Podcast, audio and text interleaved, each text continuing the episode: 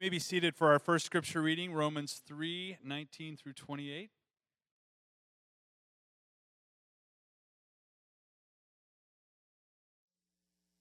Now we all know that whatever the law says, it says to those who are under the law, so that every mouth may be silenced and the whole world held accountable to God. Therefore, no one will be declared righteous in his sight by observing the law. Rather, through the law, we become conscious of sin. But now a righteousness from God, apart from law, has been made known, to which the law and the prophets testify. This righteousness from God comes through faith in Jesus Christ to all who believe. There is no difference, for all have sinned and fail short of the glory of God and are justified freely by his grace through the redemption that came by Jesus Christ. God presented him as a sacri- sacrifice of atonement. Though through faith in his blood, he did this to demonstrate his justice, because in his forbearance, he had left the sins committed beforehand unpunished. He did it to demonstrate his justice at the present time, so as to be just and the one who justifies those who have faith in Jesus. Where then is this is boasting? It is excluded. On what principle? On on that of observing the law? No, but on that of faith. For we maintain that a man is justified by faith apart from observing the law. Let's stand for the reading of our gospel.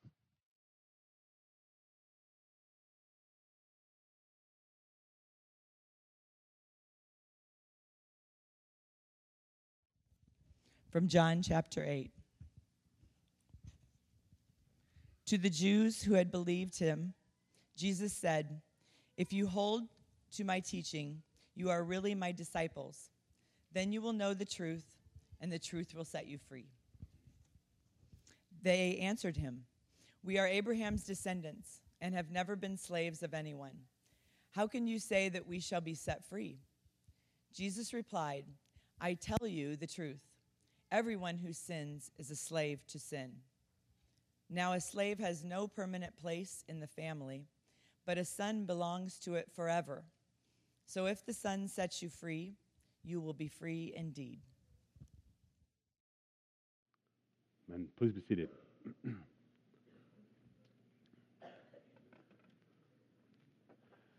so, in the spirit of the Reformation, as the scriptures declare, faith is yours, a free gift of God, to receive the grace of God, which is poured out on you through the merits of Jesus Christ, to whom be glory in the church and in us forever and ever.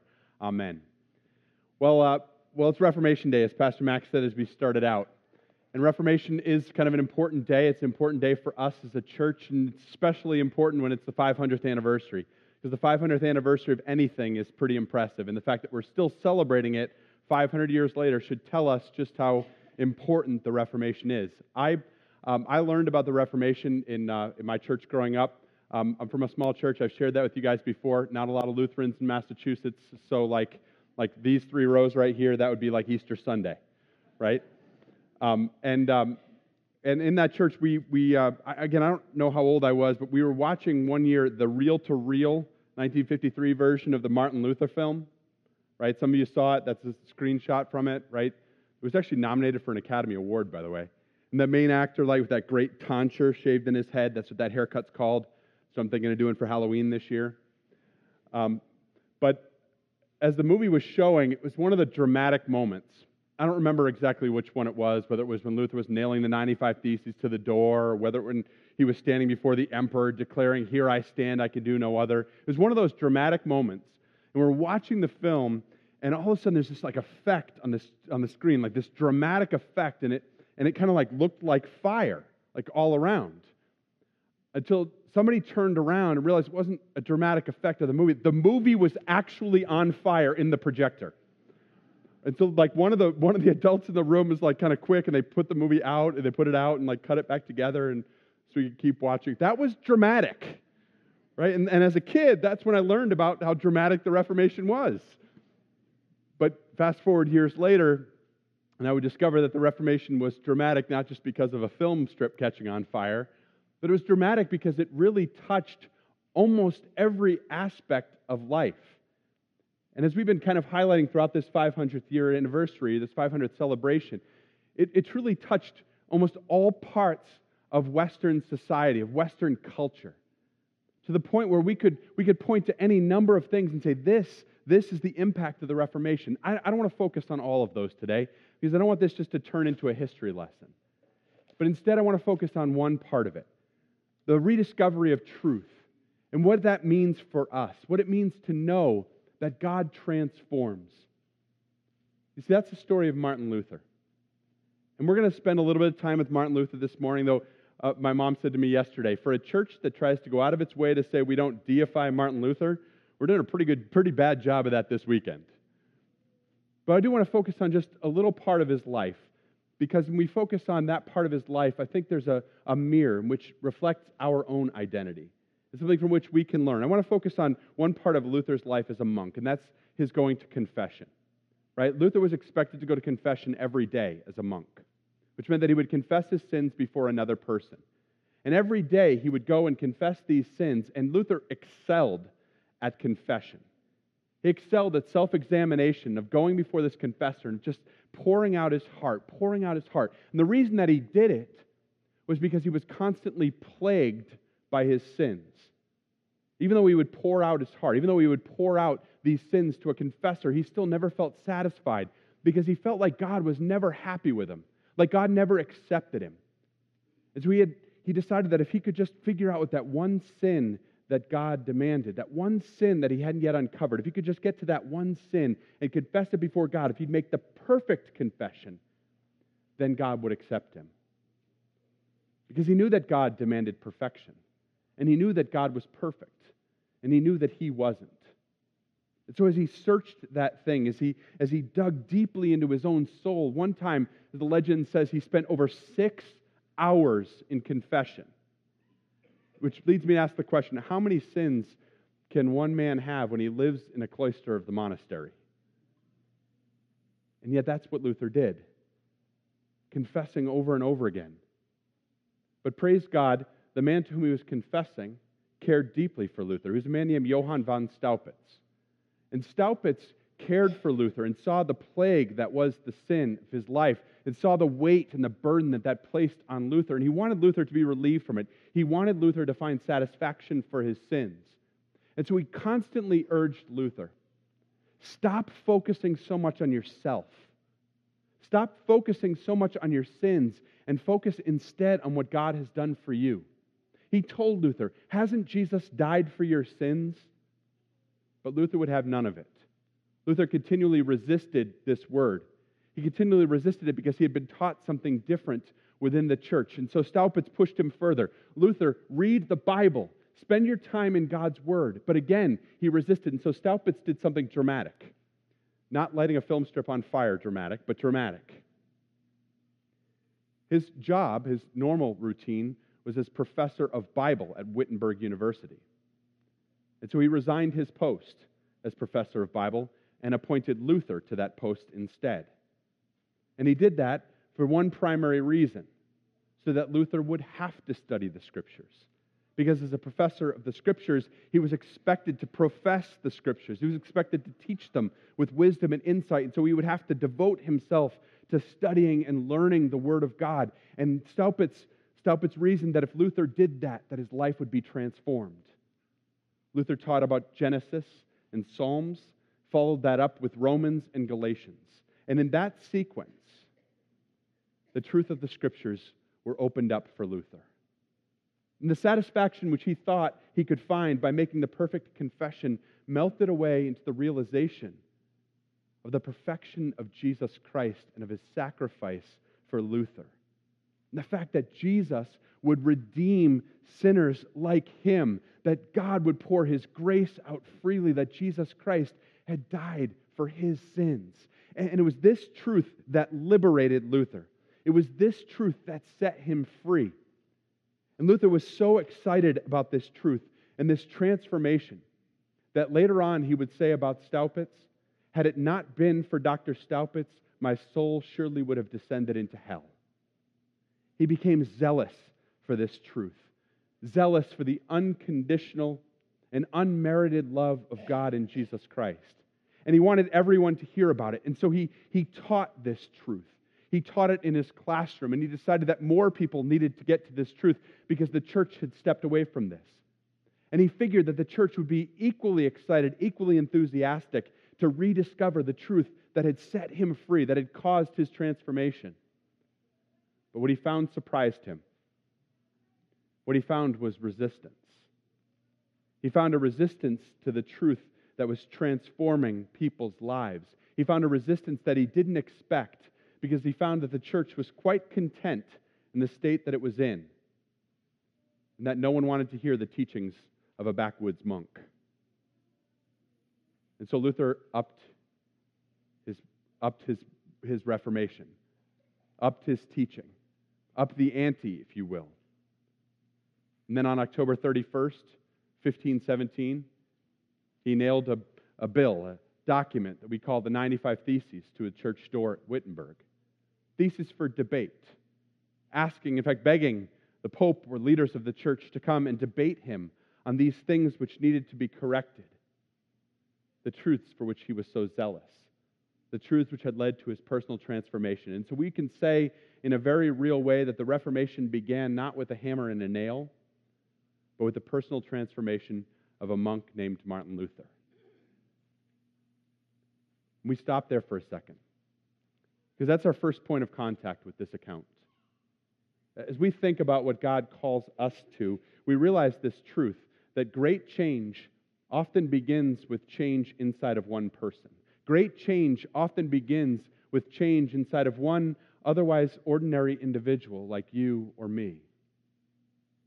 Great change that comes from the grace of God can have great impact. Understand, brothers and sisters, God's not necessarily calling you to transform all of Western society. But what God is calling is for the man to rediscover the truth of Scripture and what it means to be saved by grace alone. And to say, My home needs more of this. Or God who's calling to a woman to rediscover the truth that the faith which God worked inside of her is a grace which receives the forgiveness which the world can't offer, and who says, My home needs more of this.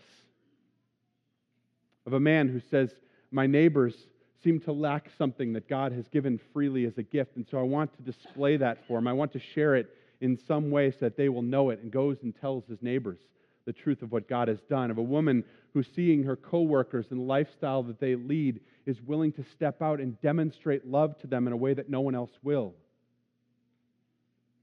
See, great change often begins inside individual people. People who have been touched by God's grace, who in turn want to share that with others. The Church of Luther's day needed great change. It needed to be fixed.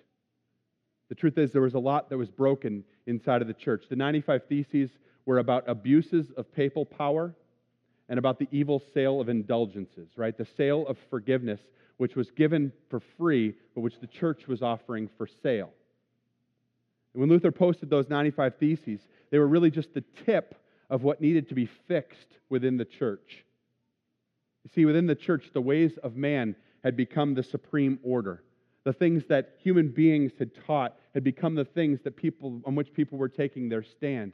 And what Luther said was that God's word needed to be restored to its preeminent position. God's word needed to be the thing which above was above any of the precepts or teachings of man. Grace and grace alone that saves needed to be the primary teaching of the church. The unique confession that we have faith alone given by God would be the sole thing to receive this grace, that humans couldn't make themselves right by their own money or by their activity, but that God loved them in Jesus Christ. And it was on these principles that Luther and his friends took their stand. And it was these very principles that the Pope and his leaders opposed. and they opposed them adamantly. Understand that some wanted Luther to be killed, that later on Luther would be excommunicated for this very teaching that God freely offered grace. But many others had been transformed, lives had been changed and the Reformation could not be stopped because this personal transformation was happening all over as God's word was setting people free, as God's grace was poured out on people's lives, not because of their money or because of what they had done, but because of what Jesus had done. And this transformation and this reformation could not be stopped. Now, brothers and sisters, we, we could look at this as a, as a history lesson. Or we could say that this is a, a cautionary tale on how to get excommunicated from the church. We could say that this is a lesson in revolution or a legend of a bygone era. But each one of those assessments would be to sell the Reformation short. Because the Reformation is about a restoration of truth that transforms God's people. The Reformation is about a transformation of God's people being set free from their sins and in that regard, brothers and sisters, the Reformation is alive and well on October 31st, 1517, and October 31st, 2017. The Reformation is still alive and well as the Word of God is placed in the position where it belongs and where we expect God's Word to do amazing and powerful things. And we still expect that we still expect that God's word will transform hearts and lives as faith is created, which receives the grace of God. You see, God's word is the place on which we take our stand. And God's word is the place where we hear God's voice speaking clearly to us. And God still speaks. He speaks to every man, woman, and child, as we say. He speaks to each one of us, and the message that he proclaims in the scriptures is a message of love. A message of love that will transform each one of us. When Luther posted the 95 Theses on the church door, they were about abuses within the church that needed to be corrected. They were about those abuses, those things that needed to be fixed because it was stopping people from being transformed by the gospel. I started thinking, maybe we should maybe we should post a new letter, a new sign, but not on the church door. No, instead on our hearts. If we were to post a sign on the door of our hearts, we would post a sign of the things that need to be reformed within each one of us because these are the things that are inhibiting us from being transformed by the Word of God. I started to think about how that sign would look. I think it would look something like this. If you can't read it, it says, My sin here. This is a generic sign. But what if we wrote our true sins on it? The things that keep us from being transformed by the Word of God, because this is what stops us. It's our own sin that stops us. You see, what Luther learned as he confessed his sins was that in focusing on Jesus Christ, Jesus set him free. Brothers and sisters, we need the same thing in our hearts. We need the same thing in our lives to admit that there are things that stop our own transformation, and those things are our sins. As we confess them before our God, God's voice speaks love. Though your sins be as scarlet, they will be white as snow. That's from Isaiah chapter 1. For all have sinned and fallen short of the glory of God and are justified, that is, made as if we had never sinned, are justified freely by the grace of God in Jesus Christ. That's Romans chapter 3.